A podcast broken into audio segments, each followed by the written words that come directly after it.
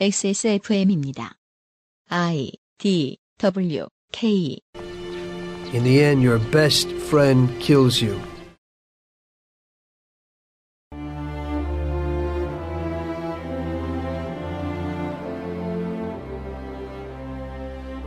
민주적인 절차를 거친 결과가 어찌 자본의 편을 따르지 않느냐? 보수의 착각입니다. 민주적인 절차를 거친 결과가 어찌 자본의 편을 따르느냐? 진보의 착각이지요. 민주주의는 여론이라는 커다란 맹수를 잘 달래서 자기 쪽으로 더 끌고 온 세력이 승리하는 방식으로 움직입니다. 특히나 지선 방송에서 저희는 민주주의의 방식으로 승리하는 것이 얼마나 어렵고 때로 치졸한가를 낱낱이 보여드릴 기회를 얻습니다. 그 난이도가 가장 높은 곳은 언제나 이곳이었습니다. XSFN 그것은 알기 싫다 특별기획 제8회 전국 동시지방선거 데이터 센트럴 제주특별자치도입니다. 그것은 알기 싫다 특별기획 제8회 지방선거 데이터 센트럴 제주 특별자치도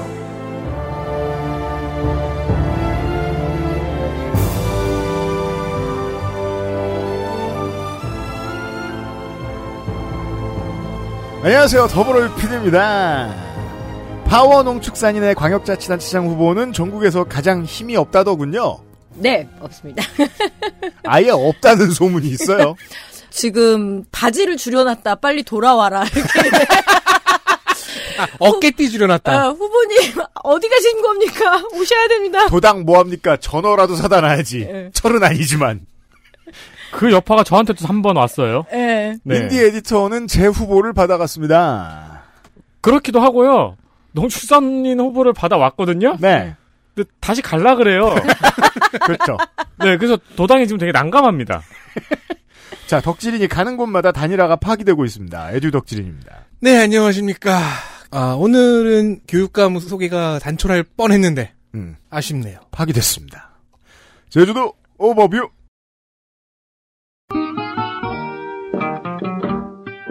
오버뷰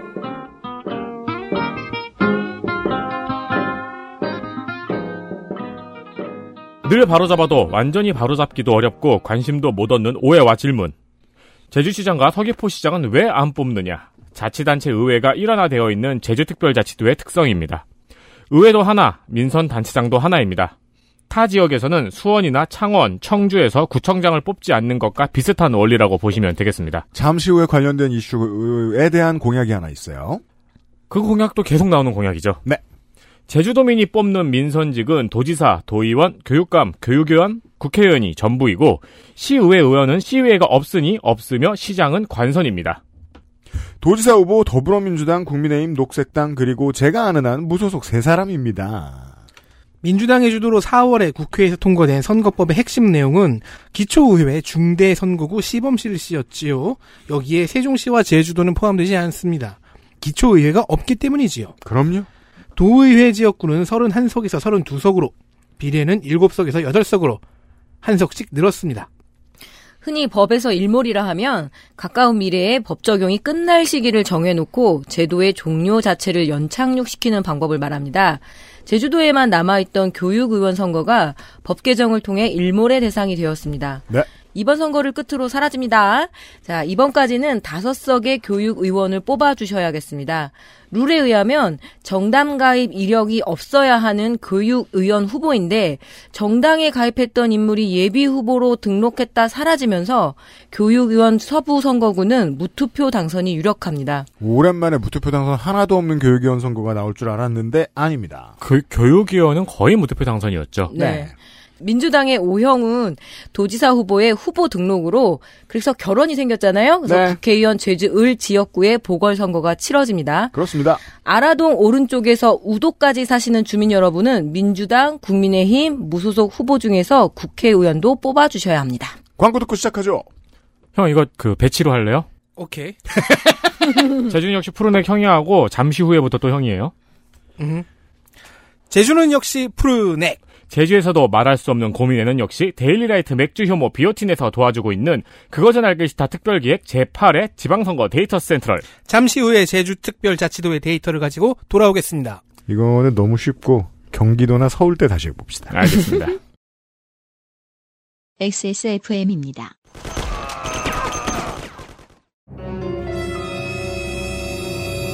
자, 지금부터 머리라는 단어를 입 밖에 꺼내면 죽는 거야.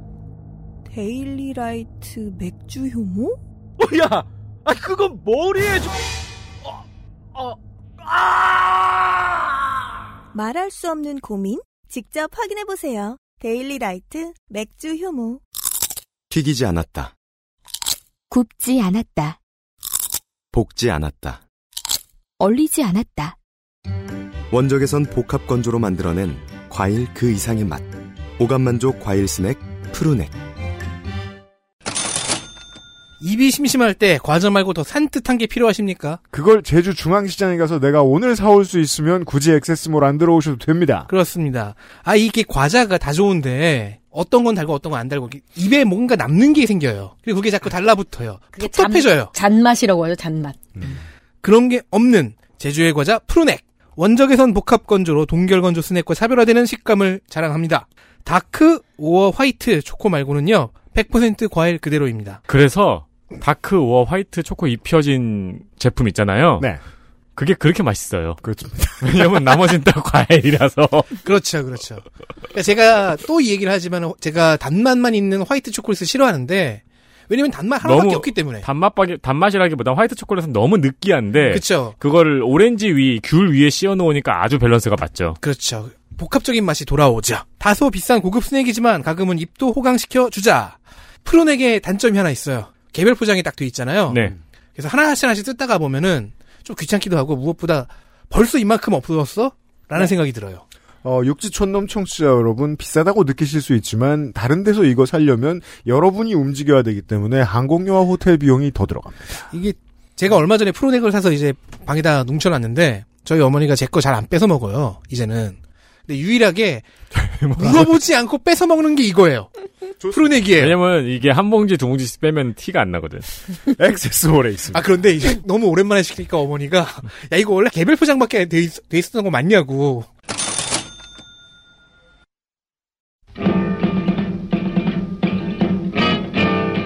제주특별자치도 제주특별자치 도지사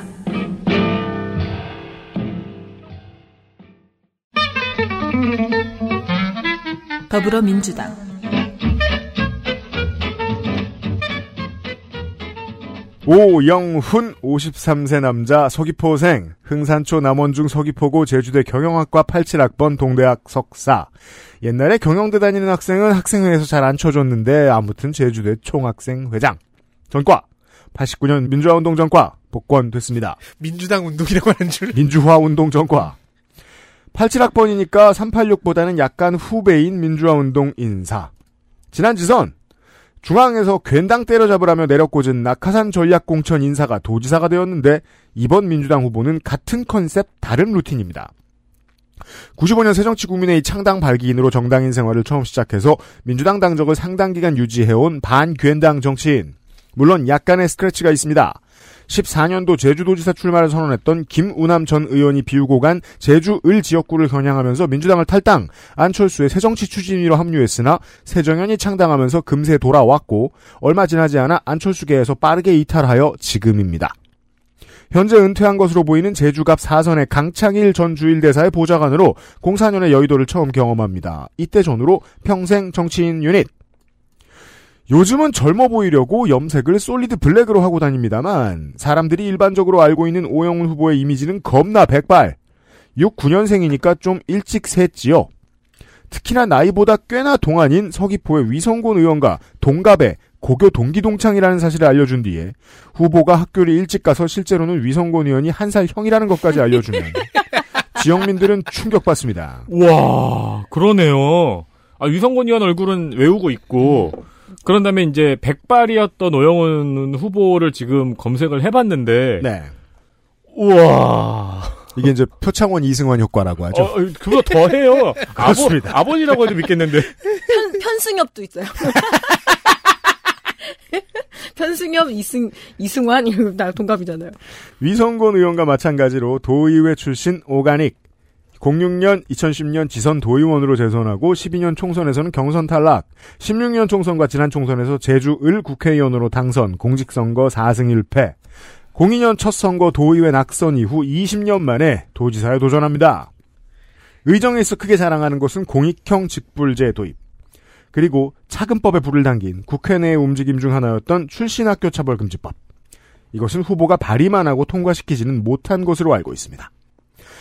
재작년 민주당 당대표 비서실장을 맡고부터 지난 대선 경선까지 이낙연 전 총리를 지근거리에서 보좌한 최측근으로 불리웠으나 경선이 끝난 뒤 너무 늦지 않게 대선 캠프에 합류했고 안철수계에 합류했다 빠르게 빠져나온 이력과 합해봐도 개파색을 강하게 가져가는 스타일은 아닌 걸로 보입니다. 공약! 제주도를 다른 광역단체처럼 2단계 의회로 만듭니다. 제주시장 서귀포시장을 민선으로 하고 제주시의회 서귀포시의회를 만듭니다. 이를 설득하는 논리로 제왕적 도지사의 문제를 이야기하는데 저는 근거를 댈 때 이렇게 자극적인 단어를 앞세우는 것이 언젠가부터 마음에 안 듭니다. 게다가 장기적으로는 다른 자치단체가 제주나 세종을 따라 일원화하는 방식으로 가는 게 옳은 방향이기도 하다고 생각하고요. 하지만 도지사가 된 다음에 이름을 제왕적으로 개명한다면? 제도지사. 네. 예. 그- 제왕적 도지사. 이름 왕적이. 음. 그 행정학에서 이 행정 단계를 어, 연방제가 아닌 이상은 두 단계로 하는 게 가장 낫- 낫다고 하잖아요. 응? 근데 이제 이미 우리가 갖고 있는 고정관념, 그 관습법 이런 것들 때문에 지금 현재 3단계를 계속 유지하고 있는 거고. 네. 세종과 제주 같은 경우에는 여기가 특별자치시인 이유가 그 두 단계 행정 단계를 실험하기 위해서 하는 건데 네. 미래를 준비하는 지역들인데 음. 이렇게 얘기한다는 거는 그 실험을 포기하자. 이게 이제 것 같아요. 단어가 바뀌고 몇몇 개념이 바뀐 상태로 이런저런 옵션들이 우리 늙어 죽을 때쯤 나올 거라고 저는 예상을 합니다. 지금의 광역도의 개념이 해체되고 이제 주 같은 약간 작은 개념으로 바뀌는 거죠. 네. 예. 대부분의 나라들이 그러하듯이. 네.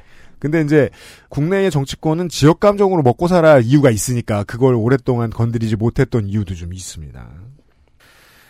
그게 오래 걸릴 일이라 당장은 서로 견제하는 시의회가 있다는 건 장점이 될 수도 있겠고 판단해 주시길 바랍니다.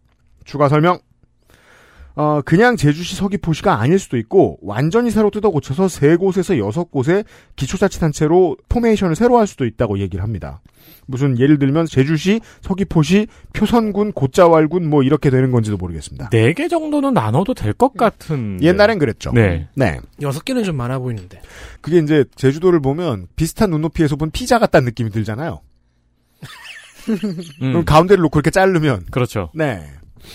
강정마을의 공동체 회복을 지원하고 제2공항의 갈등을 해결하겠다는데 생각해보면 이건 한 번에 이해할 수 있는 공약을 걸기 어려운 문제입니다.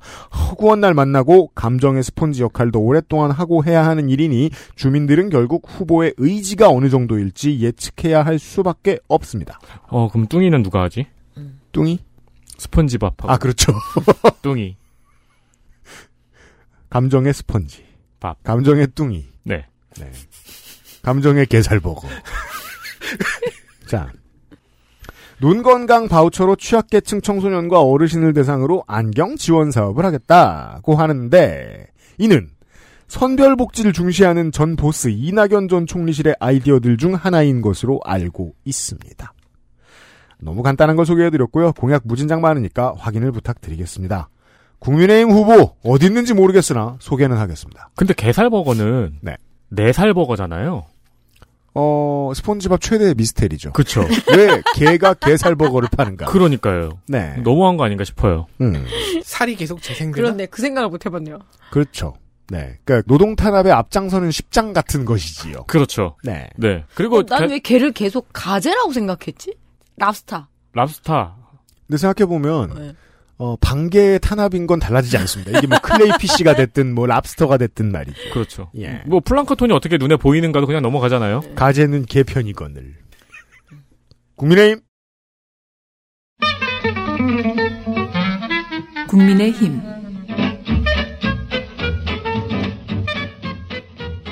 허향진 67세 남자 현재는 무직 제 제주생이고요 오라국 오라 국민학교 오라 오라초. 음. 예 제주 제일중고 그리고 제주대 관광경영학 그리고 경희대학교에서 경석 그리고 세종대가 관광 쪽으로 유명하잖아요 또 음. 이쪽 해서 경박 전 제주대 총장이었습니다 그리고 전 국민의힘 제주특별자치도당 위원장 직무대행이었어요.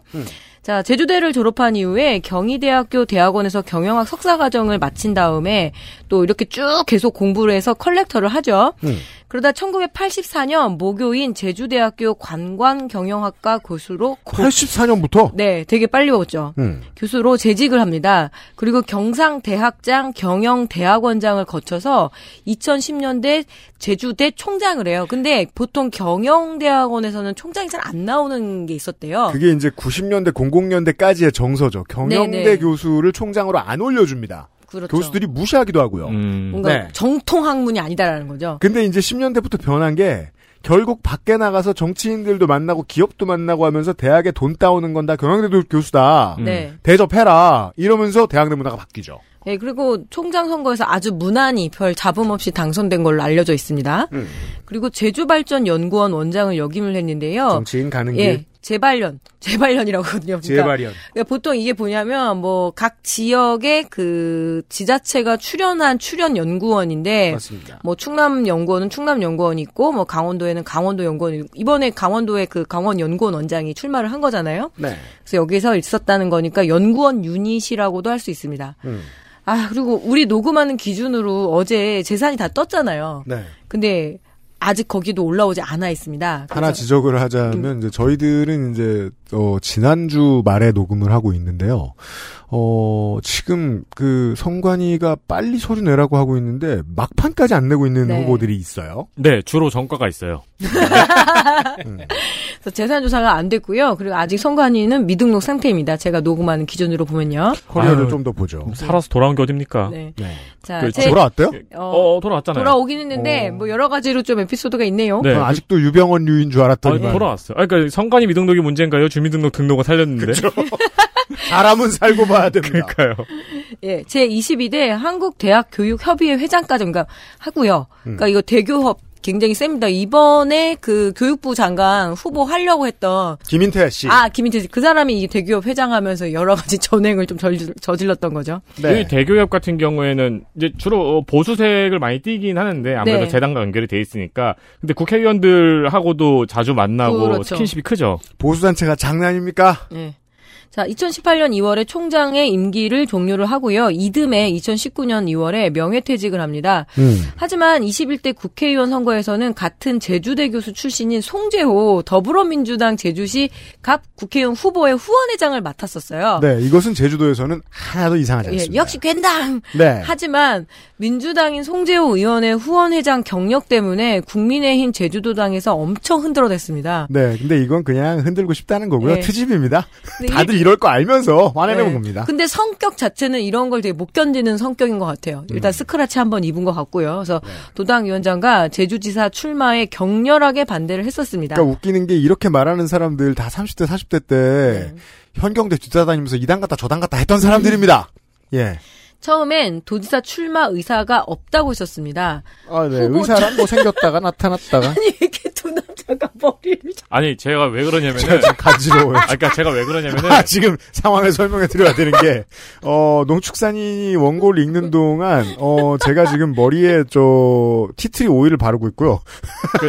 에디터는 긁고 있는데요. 제가 왜 긁었냐면은 네. 지금 약간 눈이 시리고 있거든요. 예. 예, 그, 그 파스 냄새 때문에 눈이 약간 시리고 아. 있어요. 그래서 엄청 가려우신가 보다. 그래서 네. 이거를 그, 들여서 이걸로 긁으면 시원한가 싶어가지고 제가 한번 긁어본 거예요. 제가 지금 만, 제가 만든 오일인데 티트리 말고 그 안에 저 페퍼민트도 들어있어가지고, 어, 냄새가 지금 좀 어, 상쾌합니다. 지금 그, 예, 그, 야돔이라고 아세요? 알아 알아 그 태국에서 네네, 태국에서 코 뚫는 야구 거. 돈- 코, 동부장? 코 에, 코에, 코에 넣는 거. 제가 선물로 몇개 아, 드렸잖아요. 그거 저, 네네네, 누런 음. 것. 네. 그거 여러 가지 색깔이 있죠. 네 네 네. 그 야돔을 지금 눈에 대고 있는 냄새가 나서. 아, 네. 며칠 제가 전라도 할 때 제가 머리를 긁을 수가 없는 머리라서요. 청포도만 사탕을 무심하게 빨고 있었던 그 생각이 나네요. 우리 후보 돌아왔습니다. 들어주세요. 듣고 있습니다. 예. 이제 갑자기 웃음이 터졌어요. 자, 정식 후보 등록을 코앞에 둔 지난 10일, 그러니까 5월 10일이죠. 네. 모든 선거 활동을 중단하고 잠수를 탔어요. 그렇습니다. 그래서 실제로 그는 지금 10일에 국민의힘 도지사 후보 선출 경쟁에 나섰다가 떨어진 경선 경제 후보 후보를 만나서 그죠. 이게 무슨 원팀 협약도 아니고 네. 그 언론사와 당원들이 예측한 건 양보하려나 보다였죠. 예. 저, 출마 의사를 진짜 타진했대요. 너 나가봐. 네네. 예, 이렇게 해서 승자가 패자한테 네. 그 제주도에서 잠수를 탔다니까, 그러니까 선거 활동을 중단하고 잠수를 물질을 탔다니까. 한것 같은데. 뭐, 머구리 같은 느낌이 드네요. 그래서 이 정황이 포착이 되면서 후보가 선거 의지가 지금 무엇보다 안 느껴진다라는 그렇죠. 겁니다. 그래서 제가 뭐라고 표현할까 해서 철종 그렇죠. 형, 강화도령님 같아요. 철종형 도지사 후보. 그렇지 않고서야. 그래서 이 1일날 5월 1일날 예정되어 있었던 KBS 제주 방송 총국 주최 도지사 후보 이거 굉장히 중요한 거잖아요. 네. KBS에서 주최하는 거. 이 토론회에도 직접 전화를 해서 나 안 나간다라고 불참의 뜻을 전했다는 거죠. 그렇습니다. 그러니까 참모를 통해서도 아니고 지금 자기가 직접 그렇게 좌충우돌을 겪었는데 이유는 여러 가지로 분석이 되고 있습니다. 지지율이 높지가 않은 거예요. 음. 그리고 참모가 계속 바뀌면서 그 선거 캠프 내부의 갈등이 조금 드러나는 것 같습니다. 그런데 이것을 이제 움직이고 컨트롤할 능력이 본인이 현저히 떨어지고 네. 어, 심리적인 본인 데미지도 관리 안 되는 상황이라는 걸 우리가 밖에서 봐도 예측을 할 수가 있지요. 그리고 이제 어, 토론회에 불참했는데 이게 이제 그 예상됐던 대선의 잔상이에요. 네. 승리한 대통령 후보가 방송 토론에 자꾸 불참하니까 이걸 다 본받게 되는 음. 거예요. 6년 전, 8년 전만 하더라도 방송국 주최 토론에 안 나온다 그러면은 그냥 지역구 후보들도 전국적으로 욕먹고 그랬어요. 음. 근데 지금 훨씬 수준이 너절해졌죠. 이거 지금 막는 방법은 뭐 윤석열 방지법 이렇게 넣어가지고 1번 당이 아예 그냥 선관위가 주최하는 토론회 횟수를 늘려버리든가 두 배로 네. 뭔가 수를 써야 됩니다. 토론에 안 나오면은 아호를 짓는 거예요. 지어주는 거예요. 그, 그 언론에서 그렇게 불러야 되는 거야. 막 아, 불참 무슨 무슨 선생. 그렇죠, 그렇죠. 그러니까 이제 언론에서 아나운서가 그런 의무가 생긴 거야. 아, 다음 소식은 불참 화양진 도지사의 소식입니다. 이렇게 아. 임기 내내. 이제 그 저 야구 중계 같은 거죠. 어 빨간 동그라미를 두 개 이렇게 그렇죠. 넣으면 되는 거죠. 네. 이사 이후. 네. 예. 그래서 이 전치 초년병이 치르는 온갖 잔병을 다 끙끙끙 앓고 있는 것 같습니다. 근데 도지사 후보입니다. 하지만 하루 만에 그래도 다시 선거 운동에 복귀를 하겠다며 바- 전복을 땄어. 네. 물질 끝. 그래서 반성의 뜻으로 UPD가 겁내 싫어하는 이 세비 반납 카드를 그렇죠. 꺼내들었습니다. 그래서 앞으로 무보수 도지사로 봉사하는 마음으로 하겠다고 하니까 뭐 어쩌겠습니까? 자기가 그렇게 하겠다고 하는데 음. 우리들의 블루스에 출연 중인 제주 출신 고두심 씨가 음. 고두심 씨 장학금을 제치인 것 땄었어요. 두심 장학금이라고. 아 그래요. 아마 제주 여고인가? 근데 정말 제주도에서는 굉장히 이렇게 그 예전에 제주도 출신 그 배우들이나 이런 뭐랄까 이미지가 네. 아주 옛날에 그렇게 좋지는 않았었다 하더라고요. 사삼 사건 때문이죠, 뭐. 뭐 겸사겸사 그런데 네. 이제 고두심 씨 덕분에 그랬다고 하더라고요. 지역의 어쨌든 레전드예요. 예, 고두심 씨가 방문해서 김만덕 세계 여성상 이게 가, 가칭인데요. 이거 제정을 제안을 했다라고 합니다. 1980년에 만덕 봉사상이 있어요. 지금 그래서 이 만덕 봉사상으로 출발한 이 김만덕상은 2006년부터 현재 이름으로 명칭이 변경이 됐는데요. 그러니까 만덕 봉사상에서 만덕상 김만 잠깐 설명드린 적이 있었을 겁니다. 네. 이 거상 김만덕에 대해서. 네. 음. 그래서 매해 10월 열리는 만덕제에서 봉사와 경제인 부문 수상자를 각 한 명씩 선정해 상을 주고 있다고 하는데요. 네. 어, 이 상에 대한 그 제정하자 하면서 이제 고두심 씨가 그러니까 중간에 누가 연결을 해준 것 같더라고요. 그래서 그 사진이 가장 최근 밝게 웃는 유일한 우리 후보의 사진이었습니다. 좋아요. 이해가 근데 그러니까 이걸 하자는 건가요? 아니면 네네. 조금 임- 상에 그 위상을 더 키우자라는 겁니다. 음. 네. 돈을 좀 더 펀딩을 아, 하고 해서. 돈을 예. 더해서? 네네. 그래서 그렇게 하자는 겁니다. 음. 제주도형 공약이 나올 수밖에 없겠죠. 그중 하나가 4.3 희생자 및 유족에 대한 체계적 지원과 강정지역 공동체 회복을 위한 사업 집행 여기도 지금 나왔거든요. 네. 후보가 후보가 이 공약을 냈거든요. 자 구체적으로는 제주 4.3 사건 특별법 개정으로 보상금을 확대하자라는 제안입니다. 음. 예, 현재는 여, 여기에서 여기에요. 뭐라고 읽어야 되지? 잠깐. 9천만 원에서 1억 3,200만 원. 웬 90백만 원? 자, 그죠? 9천만 원에서 법정 용어죠. 예, 1억 3천 2백만 원으로 이렇게 좀 액수를 늘리고 좀 다양하게 복지 유족들에 대한 어떤 복지 활동도 펼치고 이런 공약을 했어요. 그리고 4.3 추모제를 국가적 문화제로 승화시키고 그래서 조금 더 크고 공식 행사로 이렇게 위상을 좀 높이자 이런 이야기를 하고 있습니다. 그리고 후보가 강정마을 트라우마 센터 건립 지원을 공약을 했습니다. 지금 더불어민주당 후보도 뭔가 치유 뭐 이런 이야기를 많이 하잖아요. 워낙 그 지역에서 오랫동안 그러니까 그 섬에서 그렇게 오랫동안 반목하고 싸운다는 게 얼마나 고통스럽겠습니까. 그죠? 예. 일단 아주 특별하진 않아서 제주 관광에 대한 공약은 뺐어요. 왜냐하면 후보의 전문 분야기도 하고 워낙 잘하는 분야기도 하고 그렇다고 해서 딱히 되게 막 새롭거나 이렇진 않아서 그건 뺐습니다. 자, 제주도의 특성상 연기가 많고 또 에너지가 많이 쓰이는 공장이 들어서긴 어렵잖아요.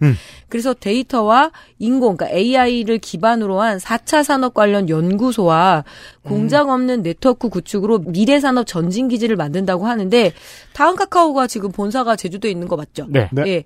그래서 제주도 이주는 사실 누구나 또 한 번 꿈꿔 본다고 하더라고요. 그래서 이렇게 맛 교환을 하잖아요. 공무원들이 이 한 번 저기 가서 근무하고 이렇게 하는데 제주도가 항상 인기 1순위래요. 음. 예, 우리는 뭐 서울 이럴 것 같지만 그래서 제주도가 그런 면에서는 좀 달라진 것 같아요. 그래서 아, 서울은 바쁘잖아요. 바쁘기도 하고 여러 가지 아이들 뭐 교육 때문에 데리고 간다 하더라도 딱 계산 때려보면 알 수 있을 거예요. 아 이 돈으로는 학원비가 뭐 그렇죠. 혹은 부동산이 관사 준다고 하더라도 뭐 빤하니까 음, 그렇다면 나는 생태 교육이다. 어 제주도 인기 많죠. 그리고 왜 국제학교가 있으니까 그런 음. 거에 대한 뭐 로망도 꿀 수 있겠죠. 자 그리고 제주 2공항에 대한 그 공약은 당연히 조속 착공 공약입니다. 너무 당연하지만 입장 확인 차원에서 한번 다시 봤고요. 예, 그리고 농업 공약을 봤는데 이 제주 연구원, 제주 발전 연구원에서 많이 연구하거든요. 이게 주로 지역 발전 연구원에서 농업 쪽 연구들 할 수밖에 없어요. 농어촌 쪽에 있다 보니까. 그래서 스마트팜과 직불급 확대 정도로 제가 그냥 일단은 결론을 예, 예, 내렸어요. 예, 그래서 제 분야지만 좀 눈에 띄는 건 없어서 넘기기로 했습니다. 왜냐하면 연구원들이 잘하는 거지 꼭 연구원장이 똑똑한 건 아니더라고요. 그렇죠. 이게 제주니까 네. 우리가 너무 지나치게 무시했으니까 여기서 한번 스마트팜의 개념을 좀 여쭤볼 수 있을까요? 스마트팜은 예. 아, 되게 중요해요. ICT의 기반을 일단 기본적으로 하고요. 진짜 뭐 어르신들은 그렇게 이해를 하거든요. 스마트폰으로 이렇게 조작하는 거. 그러니까 지금 수준에서는 스마트폰으로 제어를 하는 거죠. 예를 들어서 온실, 창문 개폐, 음. 그리고 어떤 거 뭐 물을 주는 거에 대한. 시각. 그래서 이제 그거를 조작할 수도 있는 거고. 근데 기본적으로 데이터를 다 구축을 합니다. 그러니까 축산 같은 경우에는 이 돼지가 몇 마리를 낳고 어느 시기에 어떻게 아프고 그거를 모아서 뭔가 대응을 한다는 거고 그리고 일단 제 생각에는 그러니까 제 판단으로는 굉장히 다종다양한 분야거든요. 드론도 스마트팜이랑 연결되거든요. 음. 그러니까 예를 들어서 농약을 뿌릴 수 있는 지금 사람들이 많이 없잖아요. 네. 그리고 어르신들이가 위험하기도 하고 그래서 그거를 더 초고도로 정밀하게 해서 원하는 지역에 딱 원하는 만큼 비료라던가 그리고 농약도 살포할 수도 있고 그리고 온실 속에 들어가서 어떤 이 날씨에 구애받지 않고 최대한 기술로 컨트롤하는 기능이라고 보면 네. 되고 꽤 많이 발전을 했고 저는 청년 농업인들한테는 많이 권유해요. 음. 그냥 지금 지원도 되게 많이 받고 있고 그런데 80의 고령 노인들이 하기에는 좀 불가능하기 그렇죠. 때문에 이게 마치 모든 것이 해결책일 것처럼 얘기하면 안 되거든요. 기본적으로 시설 투자비가 어마어마하게 들어가요. 그러니까 수, 수경재배 농장을 자동화한다고 세- 생각을 해보면은 그게 굉장히 돈이 많이 들어가는 아니, 사업이잖아요. 당장 우리 집을 전부 다 IoT로 연결시키는 예산을 생각해 보면은 그래서 10년 전에 유비쿼터스 얘기 는 했지만은 거- 그 정도에 머무르는 게 아니니까. 이런 게 좀 애매하고 답답한 것들 중에 하나가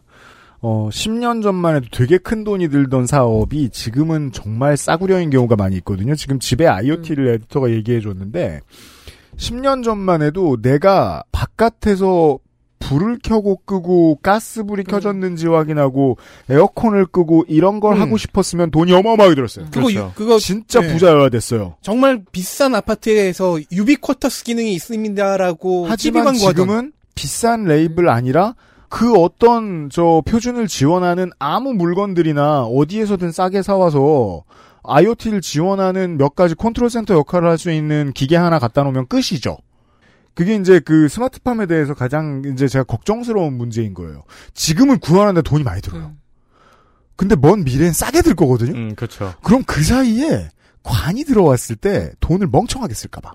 그것도 우려가 있고 지금 현재 농촌에서 이 스마트팜 기술 혁신을 적극적으로 수용할 수 있는 그 인프라, 그러니까 인적 인프라가 너무 부족하다라는 거죠. 네. 그래서 그런 걱정도 되고 그렇지만 지금 30대, 40대 좀 적극적으로 도전도 해봤으면 좋겠습니다. 근데 기본적으로 지금 에너지가 너무 많이 들어가요 여기에. 스마트팜은 네, 그렇죠. 그쵸. 전기와 전기를 어르신들 생각하는 건 아 스마트폰으로 조절하는 유리 온실로 딱 개념을 잡고 음, 계시거든요. 음, 네. 아, 네. 드디어 자세한 설명을 들었네요. 네. 무시하는 거 아닙니다. 시간 어렵습니다. 나는 제주도에서 떠들어 보았습니다. 자, 어, 농축산인은 빨리 국회의원 원고를 쓰세요. 저희가 교육감 하는 동안. 나 해놨어요. 뒤, 밑, 맨 밑에. 아, 맨 밑에 해놨어? 안 빼먹었어. 아, 네. 아까 내가 부상일 두려웠잖아. 바로 부산으로 시작하길래. 아니, 부상일로 시작 안 하고 부산으로 시작하니까 내가. 자, 알았어요. 아, 올려놔 줄게요. 자, 녹색당 후보죠? 녹색당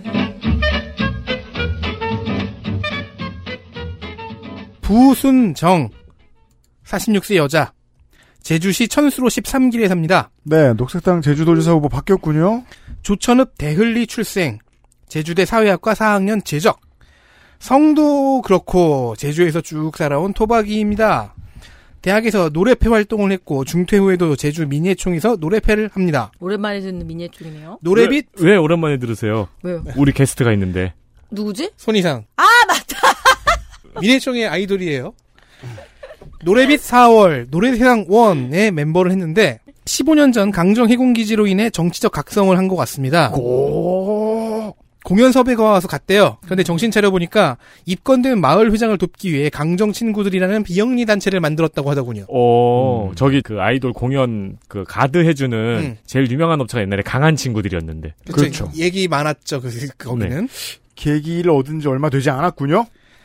그 전에도 사실 노래패였다고 하고 사회학과 출신이라고 하면은 계속 연결점은 있었겠지만 그렇죠. 음, 현실 정치로 들어온 것은 이 강정마을 때문이었던 거죠. 네. 2013년부터는 매주 화요일마다 제주시청 앞에서 난개발 문제를 알리는 집회 시위를 엽니다. 음. 그 와중에 나온 워딩이 2019년에 제주 관광객 원희룡.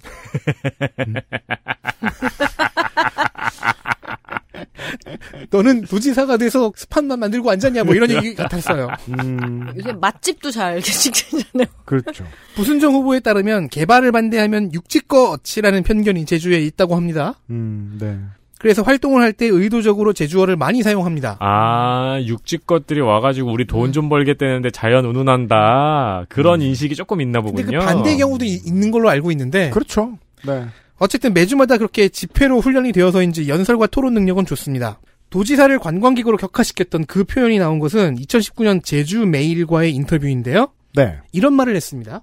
제주도민이 멸종되고 있습니다. 우리 세대에 와서 문화를 잃었고 말을 잃었고 이제는 자연을 잃어버리고 있습니다. 더 이상 제주도의 흙과 돌, 바, 바다와 바람, 그리고 나를 잃어버리고 싶지 않았습니다. 육짓 것인 제가 규정 내리기 어려운 정서입니다. 이걸 목가주의적 환경론이라고 부를지 아니면 마이크로한 민족주의라고 부를지 잘 모르겠습니다. 민족주의적 성향이 종종 들어가죠. 이런 운동을 할 때. 빠지기 쉬운 함정입니다. 이 인터뷰에 나왔던 것들 보면은 음, 자연의 섬 제주에 억지로 육지의 것을 이식한다는 표현 나오고요. 음. 자신이 설문대 할망의 자손임을 깨달았다는 표현이 나옵니다. 설문대 할망은 제주 신화에서 창세 신화에 나오는 아니, 근데 설문대 할망이 시기에는 너무 작으신데요? 너무 젊고요. 음. 아무튼 설문대 할망은 제주도만 해야 되잖아요. 그렇죠. 제주와 제주 외부의 세계를 억지로 이렇게 나누고 있는 이 분류법에서 네. 제주도민들은 어떤 정서를 느낄지 모르겠어요. 저는 자꾸 신토부리를 노래하던 시절이 떠오르거든요. 제가 보기엔 극우적 민족주의입니다. 부순정 후보와 녹색당에 의하면 제주의 수용력을 재는 지표는 하수처리 용량과 지하수입니다. 취수 허가량이 지속 이용 가능량을 초과했고 슬슬 지하수에 염분이 섞여 나오고 아, 있다는 네. 거. 음, 자, 동부 하수 처리장의 경우에는 이미 일일 처리량의 96.6%가 늘 차 있는 상태라고 합니다. 음. 그래서 제주도가 이를 증축하려고 하지만 좀 어려운 게 동부 하수 처리장은 세계 자연유산으로 지정된 용천 동굴의 위와 옆에 만들어져 있습니다. 그러니까 녹색당 녹색당. 녹색당은 오- 오히려 이걸 철거하는 게 맞지 않느냐는 쪽이에요. 다른 데 지어야 될 텐데요. 그럼 그렇게 해야 되는데 철거까지만 얘기가 나와요. 그만 물읍시다. 수용력이 한계에 왔으니 유입 인구를 줄여야 한다는 결론이 나오죠. 음. 그래서 제2공항 백지화는 당연하게 나오고요. 관광객을 줄이는 방편으로는 여러 가지를 제시합니다. 항공편 조절, 환경 보전 기여금을 관광객 외에도 대규모 관광업체에 부과하는 방법 음. 등을 고려하고 있습니다. 100억 이상의 개발 사업은 사업 설명회를 의무화하고 주민 참여 결산 토론회와 공기업 도민 평가제를 시행해서 기획부터 마무리까지 주민 감시를 한다. 그 외에 뭐 평등 공약 있고 행정 개편 공약 있고 4.3 공약도 있는데요. 후보의 유튜브 채널 부순정 TV가 그런 대로 볼만한 채널입니다. 좋습니다. 녹색당의 지난번 도지사가 최초의 이주민 출신이었잖아요. 네네. 이주민 출신 후보였잖아요. 음. 부순정 후보로 바뀐 것에서 어떤 코드 변화를 감지해 볼 수 있지 않나 싶어요. 알겠습니다. 자, 무소속 후보가 많습니다. 세 명입니다 첫 번째부터 보시죠.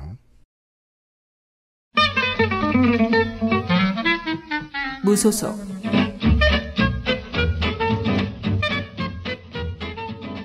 박찬식 59세 남자.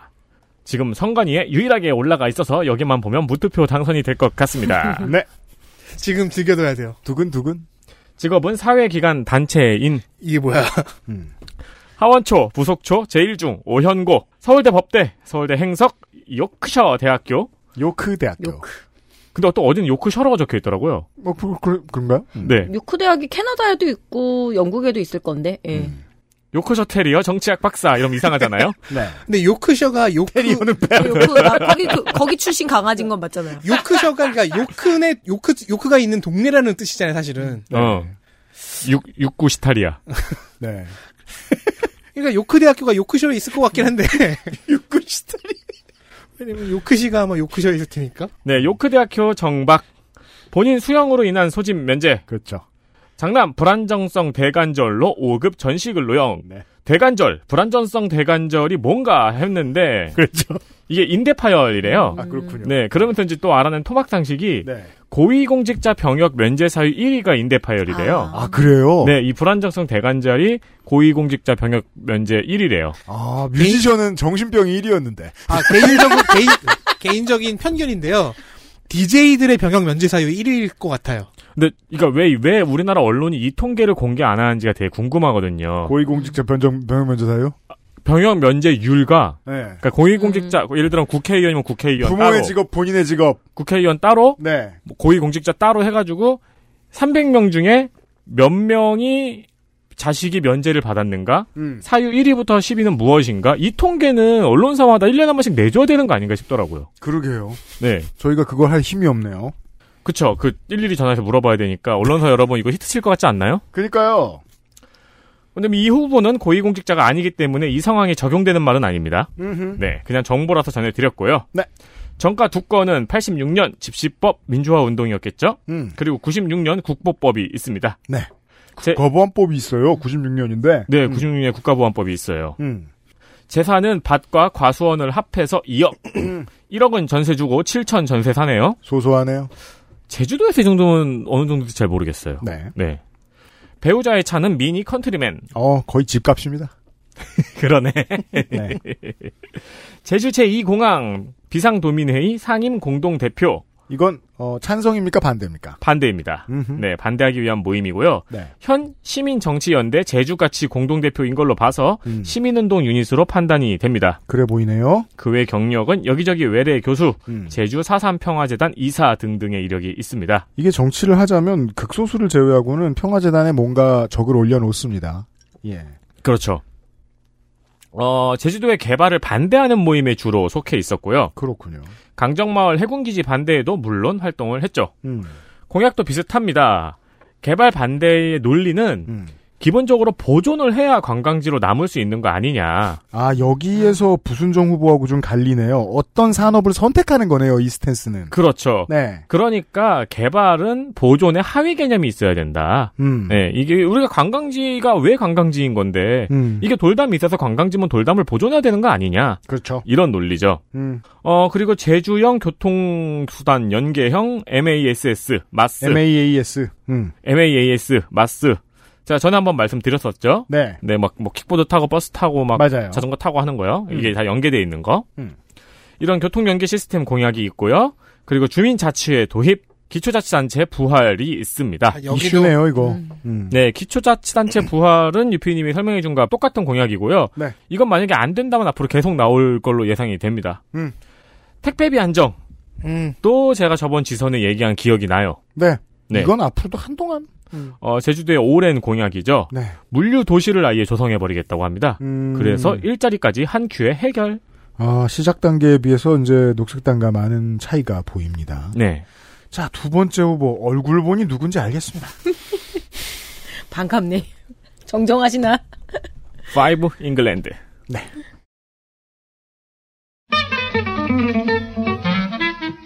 무소속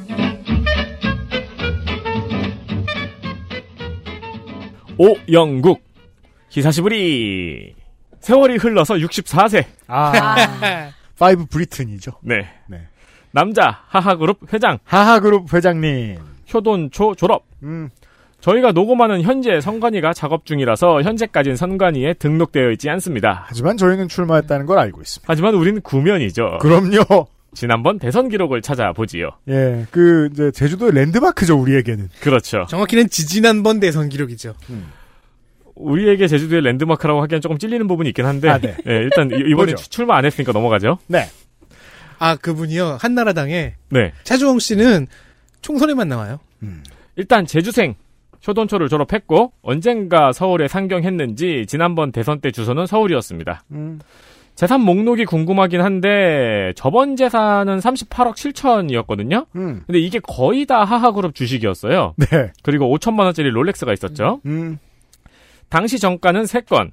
76년, 82년 폭행으로 집유를 받았었고요. 음. 2010년에는 사기로 벌금 500이 있었습니다. 열심히 살았음을 알 수 있습니다. 4년 동안 다른 전가를 저질렀는지는 아직 확인이 안 됩니다. 음. 병역 본인은 수형으로 인해서 소집 면제이고요. 네. 어 이게 근데 이게 폭행이 집유였잖아요. 음. 근데 이것도 수형으로 인한 소집 면제가 되네요. 그러게 말이에요. 되게 매력적인 옵션이었겠네요. 그 시절 사람들한테는. 그러니까요. 장남은 해병대, 차남은 육군 만기 전역. 아들에게는 가없겠습니다. 예. 여러분 심심하실까봐 하하그룹 URL은 제가 이거 첨부해놨고요. 아 고맙습니다. 네, 구경하고 계세요. 네.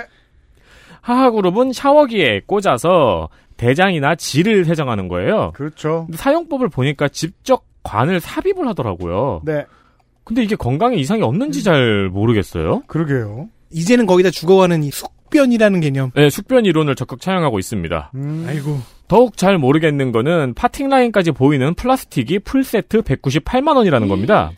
이게 무슨 한 100년 전 성인용품들 같이 생겼습니다. 100년 전 성인용품이면 적어도 세라믹 정도는 마- 로는 만들었을 거예요. 네. 근데 이거는 그 parting line까지 눈에 훤히 보이는 플라스틱 쪼가리거든요. 그렇습니다.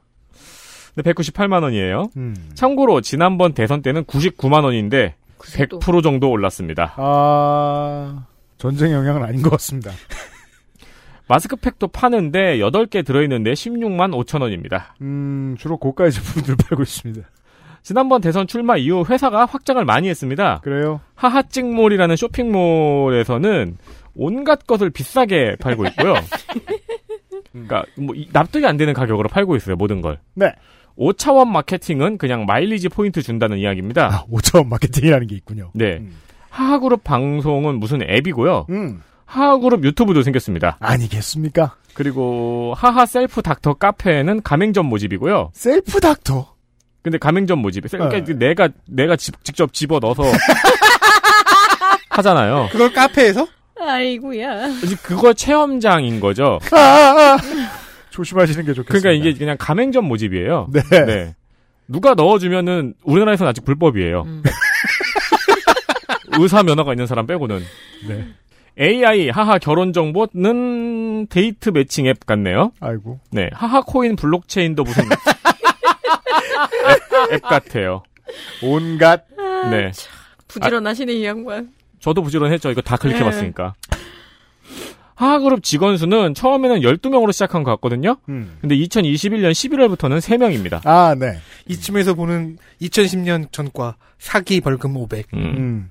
저번 대선 득표율은 6,040표로 역대 대선 최저 득표 기록을 세웠습니다. 와, 이런 기록은 정말 저희들밖에 못 알려드려요. 근데 올해 대선에서 새누리당 오근호 후보가 깼어요? 네, 4,970표로 아, 전국 단위 선거인데. 네, 역대 최저 기록을 경신했습니다. 음. 축하드립니다. 네. 저번 컬러는 화이트인데 이번 컬러는 조커 같은 purple입니다. 그 purple 자켓을 입고 있어요. 마켓 컬리 색깔인데. 그 handkerchief이 burgundy여가지고 더 조커 같아요. 음. 사진만 보면은 이 앞에 있는 이거 시루떡 있잖아요. 시루떡이 겁나 큽니다. 사람만한 시루떡이. 네, 이거 30분 만에 혼자 먹으면 공짜 홍보하는 사장님 같지 않나요?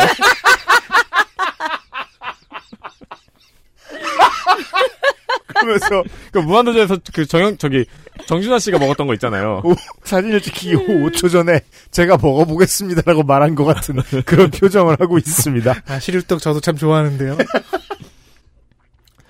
저번에는 재미있는 공약이 많았어요. 네. 그래서 우리가 아주 즐거웠는데 음. 이번에는 1등 관광도시 세계적인 금융 허브밖에 없네요. 안타깝습니다. 자, 아, 대선급 후보가 나와 있고요. 마지막 대선급 후보 아니라 할 수 있어. 내가 틀린 말 했어요. 자, 마지막 무소속 후보 만나보시겠습니다. 무소속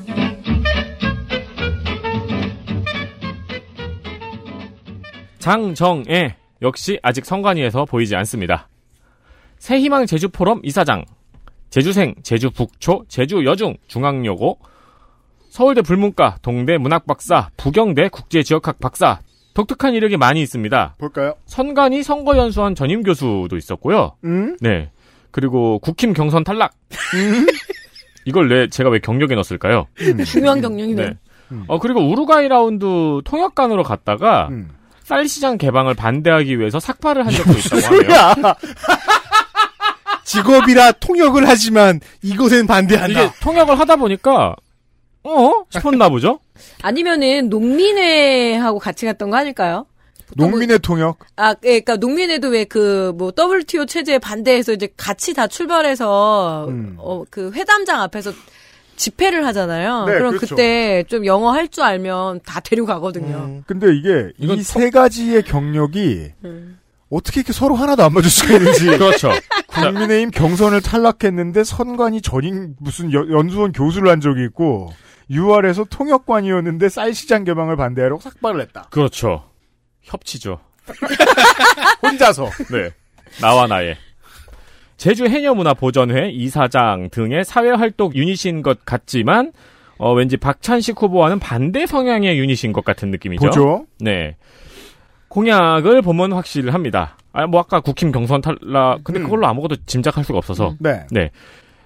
제주도 부동산 규제 완화, 음. 부동산 경기 활성화, 음. 친환경 관광 수도, 음. 국제 투자 금융 도시로 디자인, 골드만삭스 유치, 세계 초일류 대학의 분교 유치 등의 공약이 있습니다. 국민의힘 후보 같은 느낌이네요. 제가 이이 대학은 어느 대학을 말하는 건가? 뭐 하버드 같은 하버드 거죠. 같은 네. 대학. 제가 이 공약 배치를 일부러 이렇게 크레센도로 했거든요. 그렇죠. 네. 점점 빨개져요. 그렇죠. 읽어보시면 점점 크레센도로 이렇게. 음. 화양진 후보가 지금은 돌아왔잖아요. 음. 근데 이제 잠깐 그 전복하러 갔었잖아요. 네. 진짜 연락 두절 상태. 네네. 그날 음. 제주도에 입당서를 다시 그 복당 원서를 접수했어요. 이게 정치죠. 네. 그래서 제주도당에서 이제 복당 원서는 왔어요. 무소속 후보에. 이미 무소속으로 이 사람은 일찍 나와가지고 선거운동을 했거든요. 그렇죠. 왔어요. 음. 후보가 없어졌어요. 음. 그럼 이걸 받아야 되나? 그렇죠. 그 도당에서 호남 국민의힘하고는 고민의 레벨이 좀 다르거든요. 그렇죠. 네, 왔다고 받아주긴 뭐합니다. 그래서 도당에서 굉장히 난감해했습니다. 이런 후보가 무소속으로 나와 있습니다. 자, 교육감 시간입니다.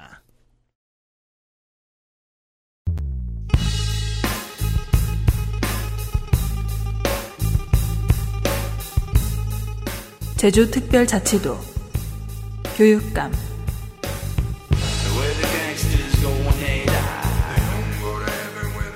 광주에서 했던 말을 취소하겠습니다. 뭔데요? 삼선에 도전하는 이성문 교육감 여기에 보수 단일 후보가 도전합니다. 아, 그래요? 그러니까 삼선이라고 다 몰려 나오는 건 아닌가 봅니다. 음. 삼선을 막으러 나온 사람이 두 사람뿐이었고 단일화에까지 성공하다니라고 써놨는데요. 음. 녹음 바로 이틀 전에 그 단일화가 깨졌습니다. 아니 왜? 제가 뭘 합니까? 보수 단일화에서 진 후보가 음. 오랜 장고 끝에 단일화를 철회했습니다. 장고. 오랜 장고 같은 소리 하고 있네. 이 사람 며칠 걸렸다고. 며칠이요? 음, 한 5일? 예, 짧은 장고 끝에. 단고 끝에. 짧은 장고 옛날에 어렸을 때 만들었었는데 그 사발면 두 개를 아 붙여가지고 맞아요 맞아요 맞아요 맞아. 그때는 장구라고 하고요. 그걸 물에서 치면 물장구. 왜 장고라는 만화 영화도 있지 않았어요? 그 네, 장고. 우주보안관 장고. 우주보안관 장고. 그 장. D로 시작하죠. 네. 그 애니메이션은 상당히 그 아메리카 원주민의 네. 우화로 만들어졌다고 하죠. 뭐 음. 영화도 있고 그렇잖아요. 네. 일단 가나다 순으로 배열을 했더니 바로 그 번복한 후보가 첫 번째네요. 봅시다. 고창근 71세 남자 제주시 사라봉 13길에 거주합니다. 제주대 교육학 석사. 자, 이 다음에 소개할 김광수 후보와 단일화 협약을 하고 승부를 여론조사로 봤어요. 음. 0.5% 포인트 차이로 지- 집니다. 저는 이제 완벽히 마음으로 이해해요. 이러면 승복 못하죠. 그 직후 잠수를 탔고 잠수 좋아해요. 제주 제주형 예, 물질을 했고. 이틀 만에 잠수를 풀고 패배 인정을 했는데 네. 원팀 협약식도 했거든요. 음. 4일 후 다시 번복. 마음이라는 게 아무래도. 이번 결정에 따른 그 어떠한 비난과 비판도 겸허히 수용하겠다고 합니다. 아, 그럴 결정은 했겠죠. 78년 임용. 중등교사로 2002년까지 지내다가 교감으로 승진. 승진 이듬해 교육연구관으로 가면서 교육행정으로 이직하고요. 2007년에는 교장직으로 돌아옵니다. 음. 2010년에는 장학관, 그 교육국장으로 가서 13년까지 근무를 했고요. 다음 해인 2014년 6회 지선에 제주 교육감에 출마했지만 낙선. 음. 7회 지선에서는 더불어민주당 제주도당에서 공천관리위원장을 하면서 이제 공천 잡음을 연주했어요. 음. 그러면서 보수 교육감 후보 단일화에 참여를 해요. 뭐 바빴네요. 음. 이게 어떻게 되는 건지 모르겠어요. 음. 그때 단일 후보가 선출됐거든요. 네. 그때의 단일 후보는 지금과 같은 바로 다음에 소개할 김광수 후보였습니다. 아. 그러니까 같은 사람에게 두 번 연속 단일화에 지니까 이번에 못 참은 거예요. 이번 시즌에는 현 교육감을 향한 공약 네거티브를 많이 걸고 있고요. 네. 그래서 본인의 공약이 지역 언론에 잘 비치지를 못합니다. 이게 되게 중요한 어, 선거 키, 선거의 열쇠죠. 어, 남의 네거티브 많이 하면 내가 안 보입니다. 그리고 언론이 네거티브 부분만 자꾸 실어 날라요. 음. 자신이 교장을 한 적도 있는 제주 외고 는 일반고 조기 전환 대상이었다는데 음. 이번 정부가 그런 전환을 안 하겠다고 했잖아요. 그래서 일단 추이를 지켜보되 어, 이런 특목고의 체질 개선은 반드시 해야 한다고 말합니다. 네. 4차 산업혁명 시대를 대비한 미래교육 온 오프라인의 시스템보다 현장 교사에게 있다. 음? 면서 교사에게 행정 재정적 지원을 강화하겠다고 하는데 음. 교사들에게 혁명적으로 빡센 교육을 시키겠다고 읽고 있는 건 제 나쁜 마음 때문일 것입니다. 아, 교사를 고생시킬 것 같다, 이 교육감은. 교원 치유 지원 센터에 대한 지원은 타 시도와 비교해서 내실 있는 방향으로 재설정하자고 합니다. 이런 게 있군요. 아 이거는 이제 교- 보수 쪽에서 내미는 그나마 좋은 정책이에요. 이상하네요. 이게 왜 보수의 주로 아젠다가 되었는지. 어 교권 추락과 연결되거든요. 음. 추락한 교권 그래서 교원들이 힘들다. 음. 그래서 교- 치유-. 치유 지원을 한다. 네. 교권 추락과 연관이 있다고 생각할 수도 있네요. 네네. 네, 아니 그 다른 문제가 아닐까. 교권이 추락하지 않아도 교사의 심리는 케어를 해주는 게 선진국의 방향일 텐데 그렇죠. 그거 두 개를 연결시키는 게 옳은 방향인가 조금 고민이 되네요. 저도 진보 쪽에서 이런 얘기가 나오는 것도 보긴 봤는데 일단은 보수 쪽에서 좀 더 논리가 많이 나오는 것 같아요. 음. 특수학교는 전공과를 확대해서 장애인의 자립 기반을 높여줘야 한다는 공약은 뭐 적당해 보입니다. 이건 진보 쪽에 좋은 정책이죠. 네. 역시 중도원은 여기저기서 잘 취합해 옵니다. 좋습니다. 다음 후보. 자, 단일화에서 이겼으나 단일화가 안 된 후보입니다. 억울한 사람. 김광수 69세 남자 제주시 오남로에 삽니다. 고려대 교육학 석사. 임용은 77년으로 중고등학교 교사를 하다가 2003년에 교감, 2007년에 장학관, 2009년에 교장이 되었고요. 2013년에 퇴임해서 교육연구원장을 반년하고 2014년 6회 지선에 교육의원 출마. 교육위원 출신입니다. 교육의원으로는 당선됐는데 7회 지선에서 교육감의 낙선. 이번이 재수식입니다. 전과는 정보통신망법 위반으로 14년에 벌금 100. 4년 전에 이 혐의의 정체를 몰랐어요. 첫 선거 예비 후보 시절에 자신이 교장으로 있었던 어- 한 고등학교에서 학부모와 교사의 정보를 가져와 문자 메시지를 돌린 혐의입니다. 헐. 이런 게 정보통신법 위반이구나. 그때는 뭐 예. 제가 막 예. 이거 해킹인가요? 막 이랬는데 음. 정보통신망법 말고도 공직선거법도 같이 위반했거든요. 이 혐의로. 네. 정보를 빼낸 것은 정보통신망법이에요. 선관위에 사전 신고를 하지 않고 문자 메시지를 보낸 것은 공직선거법 위반이에요. 1심에서는 각각 100과 150이 나왔는데 네. 2심에서 100 그리고 70이 나와서 공선법 100만 안 넣으면 되죠. 그래서 교육위원직을 유지했습니다. 공직선거법은 70만 원으로 막아냈으니 전과 기록 제출에서 빠졌고요. 언론들의 여론조사 합산으로 치러진 이번 보수 후보 단일화에서 고창근 예비 후보를 0.5%포인트 차, 파- 차이로 꺾고 단일 후보! 너무 적은 차이여서 고창근 후보는 잠수, 네, 그랬죠. 아까 소개해드렸습니다. 패배 인정, 번복! 그래서 지금 매우 화가 나 있습니다. 공약! 저는 후보의 마음을 인- 이해합니다. 나는 두 후보 다 이해가 갑니다. 그쵸, 그쵸, 그쵸. 저도 다 이해는 가는데, 그래도 아무래도 김광수 후보한테 전 더 마음이 가더라고요. 이 내피셜을 하면 지역에서 제가 선거하는 거를 봤는데 주변에 참모가 이 사람이 선거 운동을 안 하면 내가 할 일이 없어지잖아요. 음. 그래서 되게 pom프질을 해요. 음. 그게 되게 커요. 그리고 우리가 왜 볼 때 분명히 안 될 것. 같은데 왜 나오지? 라고 하는데 이 주변에서 이 들쑤심이 음. 엄청 나거든요. 그래도 후보님이 나가셔야죠. 어, 그렇죠. 맞아. 그리고 거기 굉장히 명분도 주고 아. 막 분노도 일으키게 하고 그렇죠. 자기의 일이잖아요. 후보님이었으면 이 선거는 의미가 없습니다. 네, 저는 그렇게 또 생각이 드네요. 5대 공약에서 제일 먼저 눈에 들어온 분야는 돌담형 제주 교육입니다. 돌담형 제주 교육. 교육 주체가 정책 결정에 참여하는 거예요. 아. 학생, 학부모, 교원들이. 그들이 모여서 돌담을 이룬다. 네, 다 같이 모여서 함께 음. 돌을 쌓아서 그 말을, 말을 안 들으면 학생을 이렇게 돌담에 들이받아 버린다, 뭐 이런. 네. 저자를 돌로 매우 쳐라 이런 거 아니고 알았어요. 고교 체제 개편은 신제주권의 여중고를 실- 신설하는 문제가 중심입니다. 네. 신제주권 즉 제주시 동쪽 지역의 학교가 부족하다는 얘기가 제주에서 가끔 나오는 모양이에요.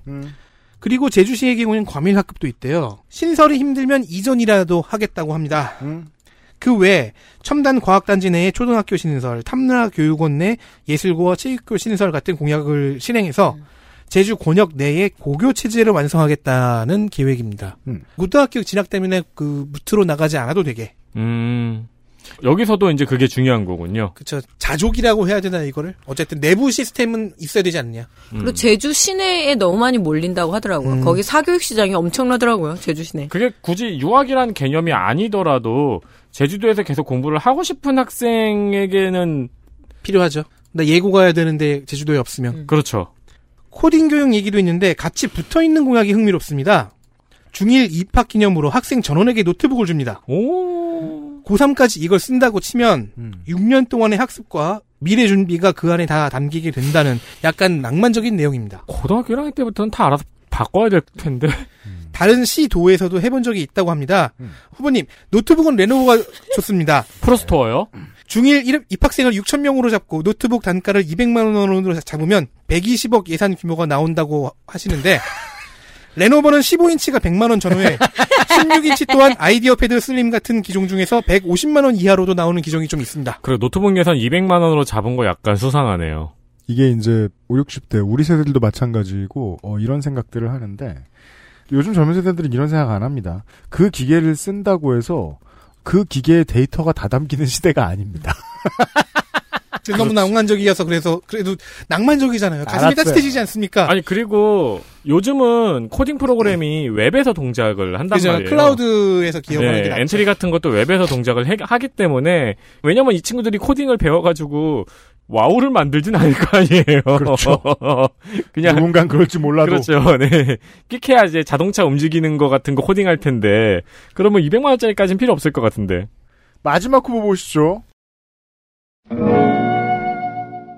이석문 63세 남자 제주시 독짓골 4길 거주 용남동 출생 제주 서 초등학교 제주 제1중 오현고 제주대 영어교육과 졸업 85년 임용되었 다가 87년에 전교조 활동 때문에 해직 복직은 94년이고요. 음, 7년 싸웠네요. 전교조 제주 지부장도 하면서 2010년까지 근무합니다. 2010년에 그 오해 지선이 있었으니까 이때 제주시 지역구의 교육위원으로 출마해 당선됐습니다.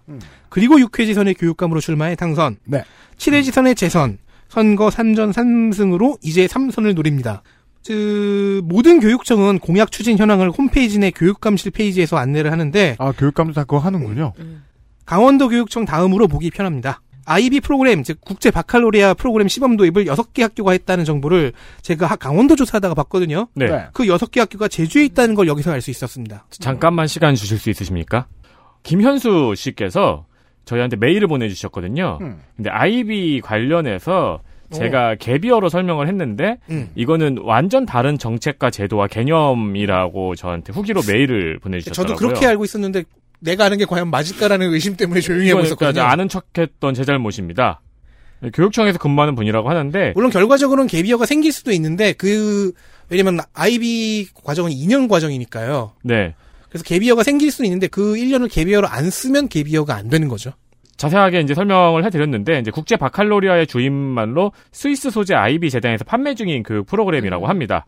유초 중고 교육과정 평가 전체를 패키지 프로그램으로 팔고 있고 어 이게 이제 그 재단에서 판매 중인 교육 프로그램이기 때문에 연 900에서 1,200만 원 내외의 회비 지출이 맞습니다. 나오고 인증 비용이 항상 100만 원 추가 발생을 하고 네. 거기에 교재 외국인 영어 가능 교원 도입에 따라서 꽤 많은 예산이 음. 학교별로 들어간다고 하네요. 즉 공교육이 이 장사를 많이 팔아줘야 하는 부담이 생긴다는 얘기죠. 학급 이게 지금 제가 말씀드린 게 학교별 가격이거든요. 음. 그러니까 이거를 뭐 군수나 구청장이 공약을 한다는 거는 관내 학교에 이제 그 정도 예산이 들어간다는 이야기죠. 이분께 저희가 또 무슨 선물을 보내드릴 작정입니다. 다만 어, 개인정보를 따로따로 안전하게 운영하고 있다 보니까 저희에게 다시 알려주세요. 네.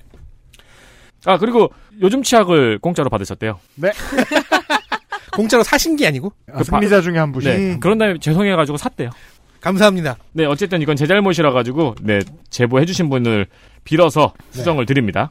자, 신제주권의 학교를 신설하는 얘기는 이석문 후보도 하고 있습니다. 일단 임기 중에 일반고 하나를 신설하기로 했고, 그걸 지금 추진 중인 거죠. 김광수 후보의 여중고 신설 공약과는 달리 신설은 힘들다. 이전으로 가자고 합니다. 지역 주민 의견 수렴, 교육부와의 협의 등을 그 이유로 들면서 신중한 모양새를 보입니다. 일단 초등학교와 일반고를 하나씩 만드는 정도로만 공약을 내놨네요. 네. 학교의 명예교사나 환경지킴이 등의 형태로 어르신 일자리를 만드는 공약이 있고요. 좋죠. 엔데믹에 따라서 그간의 방역 경험을 정리하고 다음 팬데믹을 대비해 하면서 어, 현재의 일상 회복을 도모하기 위한 상설 협의체 설치도 공약했습니다. 이런 똑똑한 얘기가 왜 지금 제주에 와서 처음 들리는지 모르겠습니다. 저희가 그동안 정리를 못한 그러니까 것인지. 전쟁 후에 피해 복구를 하는 협의체 같은 개념인 거죠. 네. 그 하지만 전쟁과 다른 점이 있다면 다음 전쟁을 대비해야 돼요.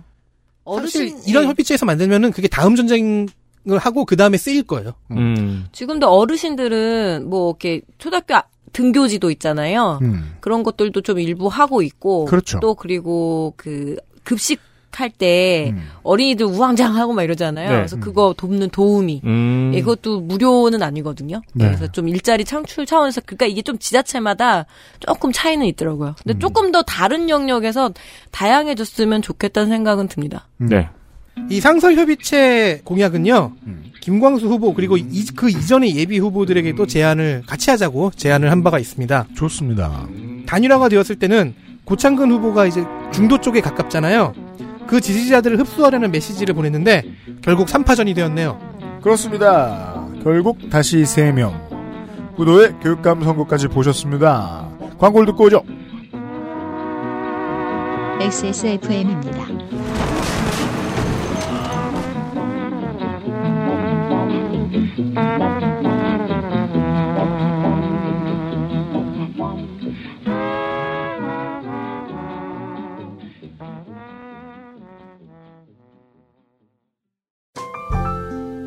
오랜만에 엄마 보고 왔더니 마음이 짠하더라고. 허리도 많이 굽어지고 주름살은 어찌 그리 많이 들었대. 그래도 전에는 머리숱 좀 많았었는데 지금은 그마저도 휑한 느끼는 거야. 엄마, 아들이 잘 챙겨드리진 못해서 죄송해요. 이제부턴 그중 하나만이라도 제가 챙겨볼게요. 그, 그거 있잖아요. 그거. 말할 수 없는 고민? 직접 확인해 보세요. 데일리 라이트 맥주 효모 원적외선 복합 건조로 만들어낸 과일 그 이상의 맛. 오감 만족 과일 스낵 푸르넥. 광고 듣고 왔습니다. 그것은 알기 싫다 특별기획 제8회 지방선거 데이터 센트럴 제주도를 돌고 있습니다. 국회의원 선거가 있습니다. 제주을의 지역구 청취자 여러분. 제주 특별자치도 국회의원 재보궐선거 제주시 을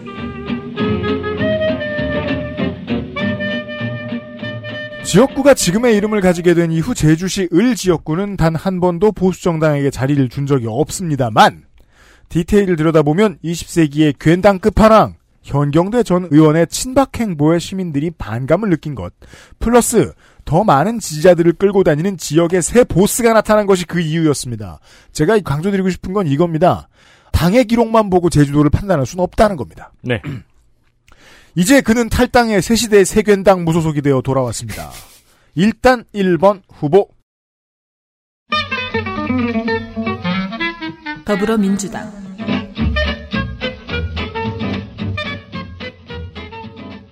김한규 47세 남자 겁나 독특하게도 서울생 bad 누군가가 다급히 후보와 제주의 인연을 강조하는 내용으로 나무위키를 고쳤습니다. good 본인이 출신을 숨긴 적은 없습니다. 제민일보에 칼럼을 연재하기도 했지요. 제주 북초 제주 중 대기고 서울대 정치학과 하버드 로스쿨 사시 41회 연수원 31기 해군 대위 법무관 후보의 배경을 제주라 말하면 어폐가 크고 대치동이 좀 더 어울립니다. 하버드 로스쿨뿐만 아니라 서울대 법대 석사도 수료했습니다. 서울대를 나온 직후부터 얼마 전까지 김현장에 소속되어 있었습니다. 앞에 긴 시간은 아마 본업이었겠고 최근에 김현장에 소속돼 있을 때는 자문역 정도였겠죠. 요즘에는 김현장에서도 민주당으로 많이 오고 가고 하더라고요. 지난 총선에서 설명드렸던 대표적인 케이스가 이 김한규 후보와 과천의왕 이소영 의원이지요. 그렇습니다. 네. 제가 최근에 어떤 변호사 만나서 물었더니 김앤장 이런 식으로 협력 변호사가 천 명 정도 된대요. 음... 그러니까 이 경력이 되게 특별하고 그런 건 아닌가 봐요. 우리가 아는 것처럼. 개 중에 공부 잘하는 축에 누군가들은 다 들어가 있다는 거고 네. 386 시대하고는 정치를 좀 다르게 봐야 되는 게 386 시대의 정치인들은 보수 정당은 이제 사시 나와서 검사들, 네. 소수 판사들 아니면은 기업인들 그도저도 아니면은 일제시대 때부터 집에 돈이 많아서 교회 너 뭐하니? 교, 뭔 소리야? 옆에서 계속 꿈틀꿈틀거리 등을, 등 등을 긁어서. 왜, 왜, 왜 그래? 아니 등, 등을 긁고 있는데 왜 나한테 옆에서 계속. 바지를 벗었어 내가? 옆에서 계속 뭐, 뭘 그러는 거야? 뭐 이러고 있으니까. 애니메이션 라바를 보는? 기분이었어. 무슨 깜짝 놀랐네. 죄송합니다. 아 그랬고 이제 저 민- 리버럴 민주당은 뭐 거의 다 민주화 운동 출신 세력이었고 뭐 이런 식이었단 말이에요. 네.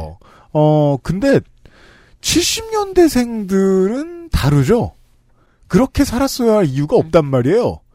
어 비슷한 선상에서 공부했던 사람들이고 공부해서 잘 됐으면 돈 많이 주는 직장 가 있다가 정치하게 되면 정치하는 거죠. 그 제가 또 놀랬던 거는 이제 과천의왕의 이수영 의원 같은 경우에는 집 앞에 현수막이 붙어 있었거든요. 네. 근데 그걸 되게 크게 써놨어요. 네. 김현장 출신이라고. 음. 네. 네. 보수적 표심이 한국은 디폴트 옵션이니까요. 음. 네. 본인의 주장에 의하면 18년도에 스스로 민주당에 입당했다고 합니다. 지난 총선 1년 정도 지역구 활동을 해왔던 경기 부천병에 공천 신청을 했으나 거기는 김상희 전 국회 부의장 지역구. 중앙당은 예끼 이놈 섞어져라 컷오프합니다. 그 사람이구나. 지난 총선 때 농축산인이 많이 지적했죠. 미래통합당은 당연히 낙선될 것 같은 사지의 청년 후보들을 전략 공천한다고. 민주당이라고 아예 안 그런 것은 아니고 김한규 후보가 그 해당자입니다. 서울 강남 병을 청년 우선 전략 선거구로 정하고 사지로 갑자기 후보를 떨굽니다. 그래서 그때 강남 병에 나와서 그 UPD님이 이 사람 누군지 당최 모르겠다라고 얘기했었죠. 물론 후보는 할 말이 없는 것이 그 사지가 자기 집이었습니다. 아 근데 이게 방법으로는 옛날에 일본 민주당에서 했던 자객 공천인데 그 동기는 전혀 다르네요. 그죠? 왜냐하면 후보 입장에서는 우리 집 공천이니까.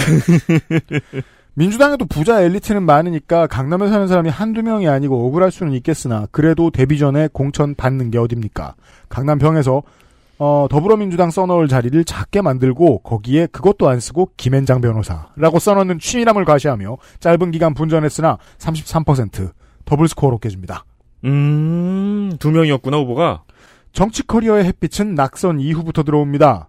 각종 TV와 라디오 시사 프로그램의 패널로 참가, 상대적으로 톤도 발음도 논리적 말하기도 모두 딸리는 나머지 출연자들에 비해 두드러지는 언변으로 도장을 찍고 다녔고 대중 호감도가 엄청나게 올라가죠.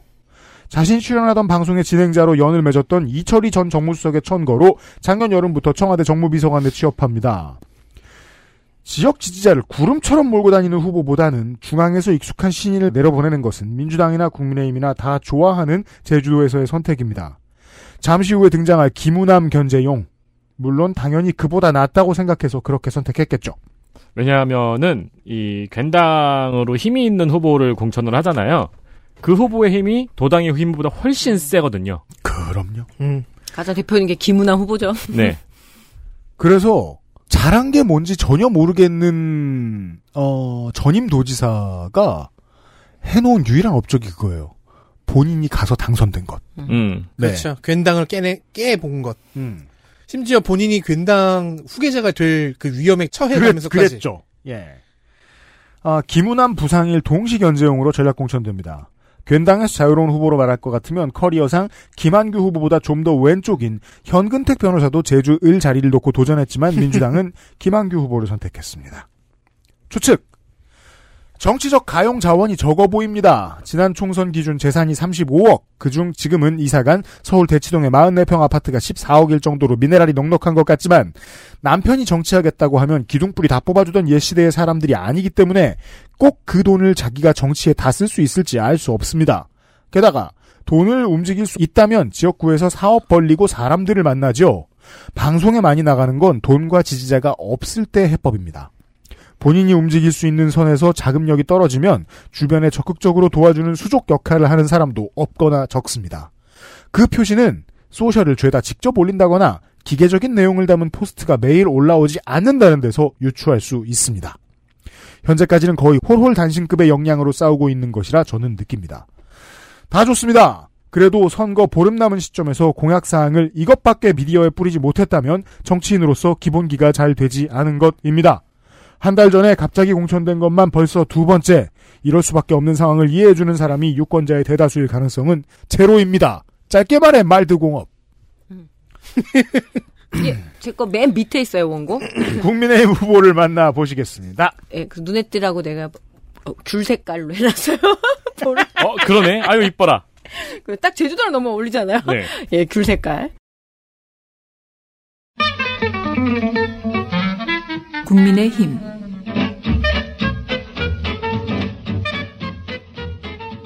부상일 50세 남자 검사 출신 변호사 제주 광양초 제주 제1중 제주 제1고 서울대학교 자연과학대학 해양학과를 먼저 갔다가 학사 편입을 해서 서울대학교 법과대학을 졸업을 합니다. 예, 2002년 사법연수원 과정을 수료하고 거- 여기저기 전국의 검사로 다니다가 뭐 그렇게 됐죠. 네. 어, 제가 한번 소개를 했었습니다. 예, 2020년 총선에서 소개를 했던 그 후보입니다. 좋습니다. 그때 이런 얘기죠. 전과는 없지만 전과 같은 전과가 하나 있습니다. 뭡니까? 그건 뭐냐면 선거 과정에서 부인이 자원봉사자들의 식대를 대납을 해서 선관위에 고발을 하고 그래서 그때 이렇게 뭐죠 엎드려서 사과를 했던 그 후보입니다. 그렇군요. 네. 자 재산을 한번 볼까요? 과수원과 주택이 있고요. 음. 상가와 아파트. 음. 근데 아파트 한 채가 청담동에 있어요. 서울? 네. 네. 이거는 같이 봐주셔. 제가 숫자 약한 10억 6,400만 원? 예. 그래요. 가- 고마워요. 근데 생각보다 청담동 아파트가 너무 적어서 가격이 근데 제가 부산 가서 그 얘기 다시 한번 네. 할 겁니다. 그 후보들이 집값을 적어내는 기준이 너무 불분명합니다. 네. 그래서 배우자 명의의 또 주택과 상가가 제주도 그리고 또 경기도 시흥에 아파트 하나가 있어서 임차를 줬더라고요. 음. 어, 그러니까 부동산이 소소하게 전국에 많습니다. 음. 자, 자동차는 코나 일렉트릭 전기차 타고 있고요. 음. 배우자는 그랜저 TG를 타고 있습니다. 저 정- 정말 자동차 옛날 조사 안 했는데 어, 다른 노동자들이 워낙 자동차 좋아해서 그냥 저도 적어봤어요. 근데 저희는 이런 차 안 좋아해요. 그 좋아할 만한 차들을 적기는 어려워요. 아 포터 많아요 은근히. 그렇죠. 포터 막 후보용 포터를 본인들이 사죠 요즘. 그리고 아니 뭐 차- 코나 전기차는 좋아하죠. 돈이 없어 못 사는 아 거지. 그래요? 이거 비싼 차예요? 코나 전 아, 저 전기차 비싸죠. 전기차는 비싸요. 배우자 예금 중에서 교직원 공제가 하나 있더라고요. 음. 그래서 교육계 쪽에 뭐가 어디 있는 것 같기도 그럴 하고요.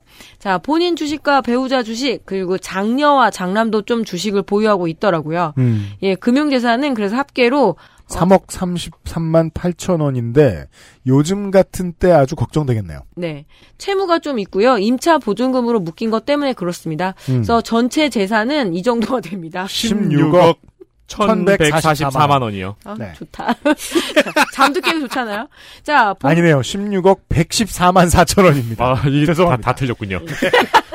병역은 본인 해군 상병이고요. 음. 그리고 근데 법무관 근무는 아닌 것 같아요. 그러니까 보니까 상병이니까요. 예, 음. 그때 아마 해양학과 다닐 때 다녀온 걸로 보입니다. 그렇죠. 갔다 와서 네, 네. 편입을 한 거죠. 아이고 억울하겠다. 자, 장남은 2001년생인데 육군 병장으로 벌써 제대를 했습니다. 일찍 갔다 왔네요. 예, 군대 빨리 갔더라고요. 네, 오. 돼요, 돼요, 돼요, 돼요. 완전 거의 스무 살에 갔네요. 돼요, 예, 돼요. 우리 그렇죠. 지금 조카가 2001년생인데 상병 달고 있거든요. 음. 자, 신은는 아니에요. 음. 되게 열심히 출마한 사람입니다. 그렇군요. 2008년 18대 총선에 제주시 을에 한나라당 후보로 출마 낙선, 20대 총선에 새누리당으로 출마해서 낙선, 2020년 총선에 미래통합당으로 출마해서 낙선. 그러면 19대 총선에서는 네. 뭐 경탈인가요? 그런 예, 맞아요. 그- 그래서 그러니까 이번에 국회의원에만 네 번째 도전을 하는 건데요. 음. 비교적 젊은 나이인데 정치 그러게요. 인생에 좀 부침이 있습니다. 71년생인데 이렇게 많이 공천을 받았으면 이것도 나름 복입니다. 네. 네. 자, 자신이 내세운 경력으로는 4.3 진상규명 명예회복 추진이 간사. 음. 그래서 지난번 우리가 데센 때그 얘기를 했어요. 이 부상일 후보가 자기가 대학교 때 가서 4.3 이야기를 처음 들었다. 그래서 음. 우리가 막 추적했잖아요. 음. 제주부 씨가 대학, 어, 고등학교 때까지 다녔는데 이걸 몰랐을 리가 있느냐? 막 이러면서 이제 얘기를 그렇죠. 했는데, 음. 예, 모르죠. 그거, 그거에 대해서는 해명을 아직 못 들었습니다. 그러게요. 자랑할 문제는 아니에요. 예. 고등학교 때 순위 삼촌 배워지 않아요? 이 나이 때는 아닐 거예요. 그래도 음. 50대가 넘었기 때문에. 그래도 기본적으로 좀 알 거다라는 우리가 그때 얘기했잖아. 4월 달에 제사가 얼마나 많은데. 그러니까 제주도는 있고. 다 똑같다는 말을 그러니까 저도 알고 디테일은 있는데. 서로 다릅니다만 재상식에 있어서는 웬만하면 10살, 9살이면 다 듣는 얘기. 어 그러니까요. 로 합니다. 네. 그래서 그때 여러 가지 추정을 했죠. 저는 어, 처음에는 공대생이었기 때문이다. 공대생 유닛이었거든요. 아무리 그래도 공대. 혐오.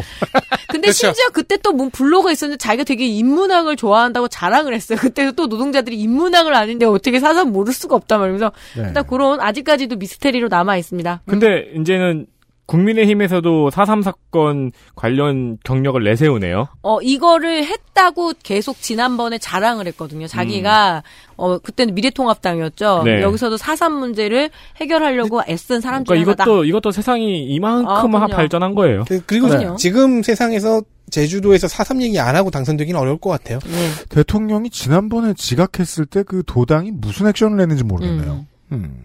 자, 전 제주대 법학전문대학원 교수입니다. 음. 더불어민주당은 부상일 변호사에게 영입 제의를 했었습니다. 그러니까 음. UPD가 지금 했던 그 후보가 못 나올 뻔 했어요. 네. 예. 결국 근데 국민의힘으로 출마 중이고요. 그리고 공천에서 배제될 수 있다는 소문이 또 계속 있었습니다. 음. 왜냐면 전적도 별로 좋지 않고 음. 여러 가지로 몇 가가 걸리는 것 같더라고요. 그래서 이 무소속 출마를 할 거라고 먼저 언론에다가 만약에 나 이번에 공천 안 되면 그렇게 하겠다라고 얘기를 해서 이런 방법도 예, 있군. 공천을 받아냅니다. 음.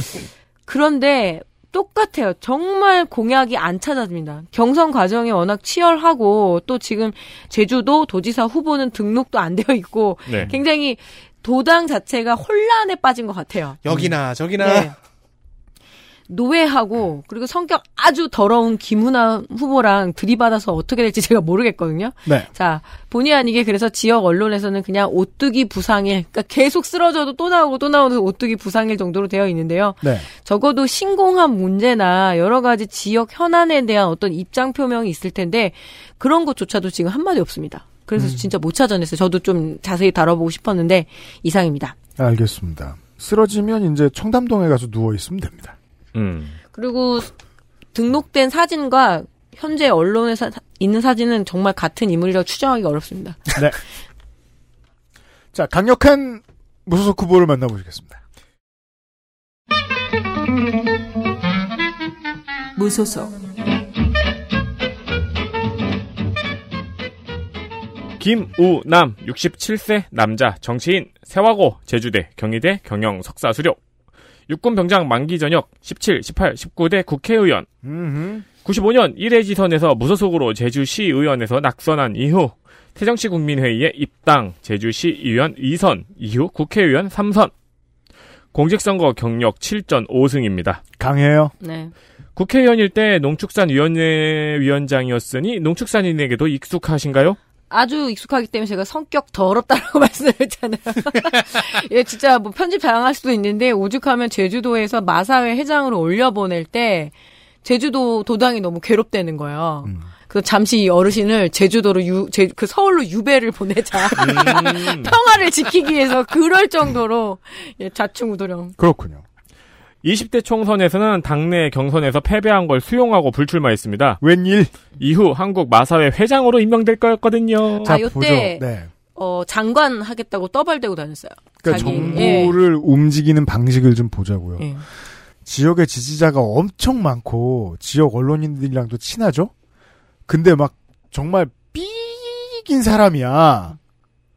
근데 그 사람이 당의 공천을 못 받고 나서 그걸 수용했어. 네. 그럼 무슨 자리를 줘야 됩니다. 음. 그래서 자기는 원래는 농식품부 장관 한다고 그렇게 해서 올라간 건데 이것도 다니까 마사회 회장으로 갔죠. 훨씬 낫죠. 그런데 마사회에서 자기 의원 시절 보좌관을 특별 채용하려다가 거절을 당했어요. 음. 직원이 마사회는 특별 채용이 없어요. 음.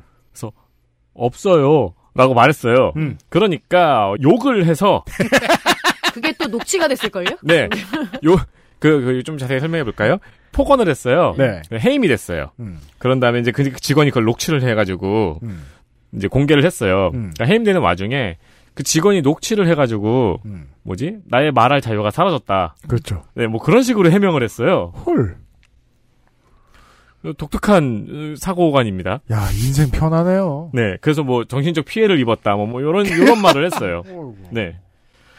어 이번에 민주당이 전략 공천에 반발해서 탈당 무소속 출마했습니다. 음. 어, 괜당 문화 때문에 민주당에서는 전략 공천을 한 거고 김은남 후보는 괜당 문화가 무엇인지 보여주겠다. 음. 라는 마음으로 무소속 출마를 한 거죠. 네. 네. 왜냐면 왜냐면 경선을 치렀다면은 경선에서는 뭐 압도적으로 이겼을 테니까요. 그죠. 네. 네, 그러니 중앙당이 경선 안 하는 거죠. 그렇죠. 여기. 네. 근데 이제 내 무소속 출마하니까 어떻게 될지 한번 두고 보자라는 마음가짐이겠죠. 왜냐면 그렇습니다. 제주의 삼선 태주, 터줏대감의 전 마사회 회장이었으니까요. 음.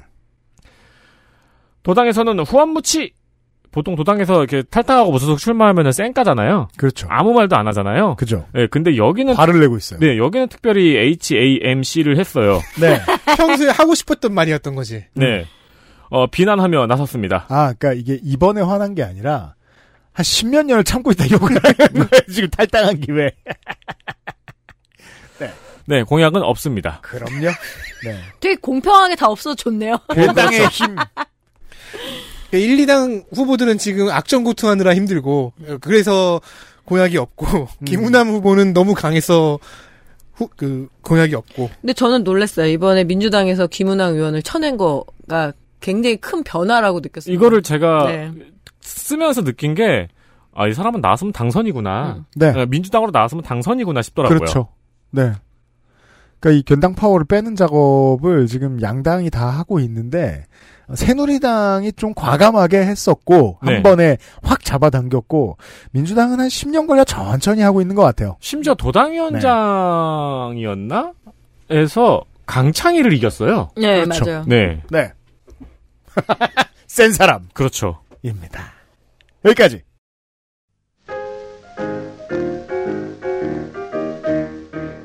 태풍의 눈 제주도를 지나갑니다. 아 어디 보자. 이제 부산이죠. 어, 한 주를 이렇게 열었어요. 내일 이 시간에 만나 뵙도록 하겠습니다. 네 명의 노동자 물러갑니다. 부산에서 만나요. 부산 여러분 볼때 깜짝 놀래요. 네. 구가 이렇게 많았어요? 아 이건 다르게 얘기해야 돼. 경북에 군이 얼마나 많은지 한번 확인한 다음에 내일 만나요. 예, 고맙습니다. 빠염. 빠염.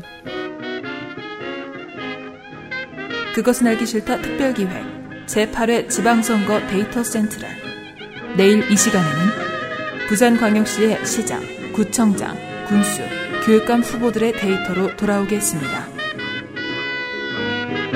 XSFM입니다. I D W K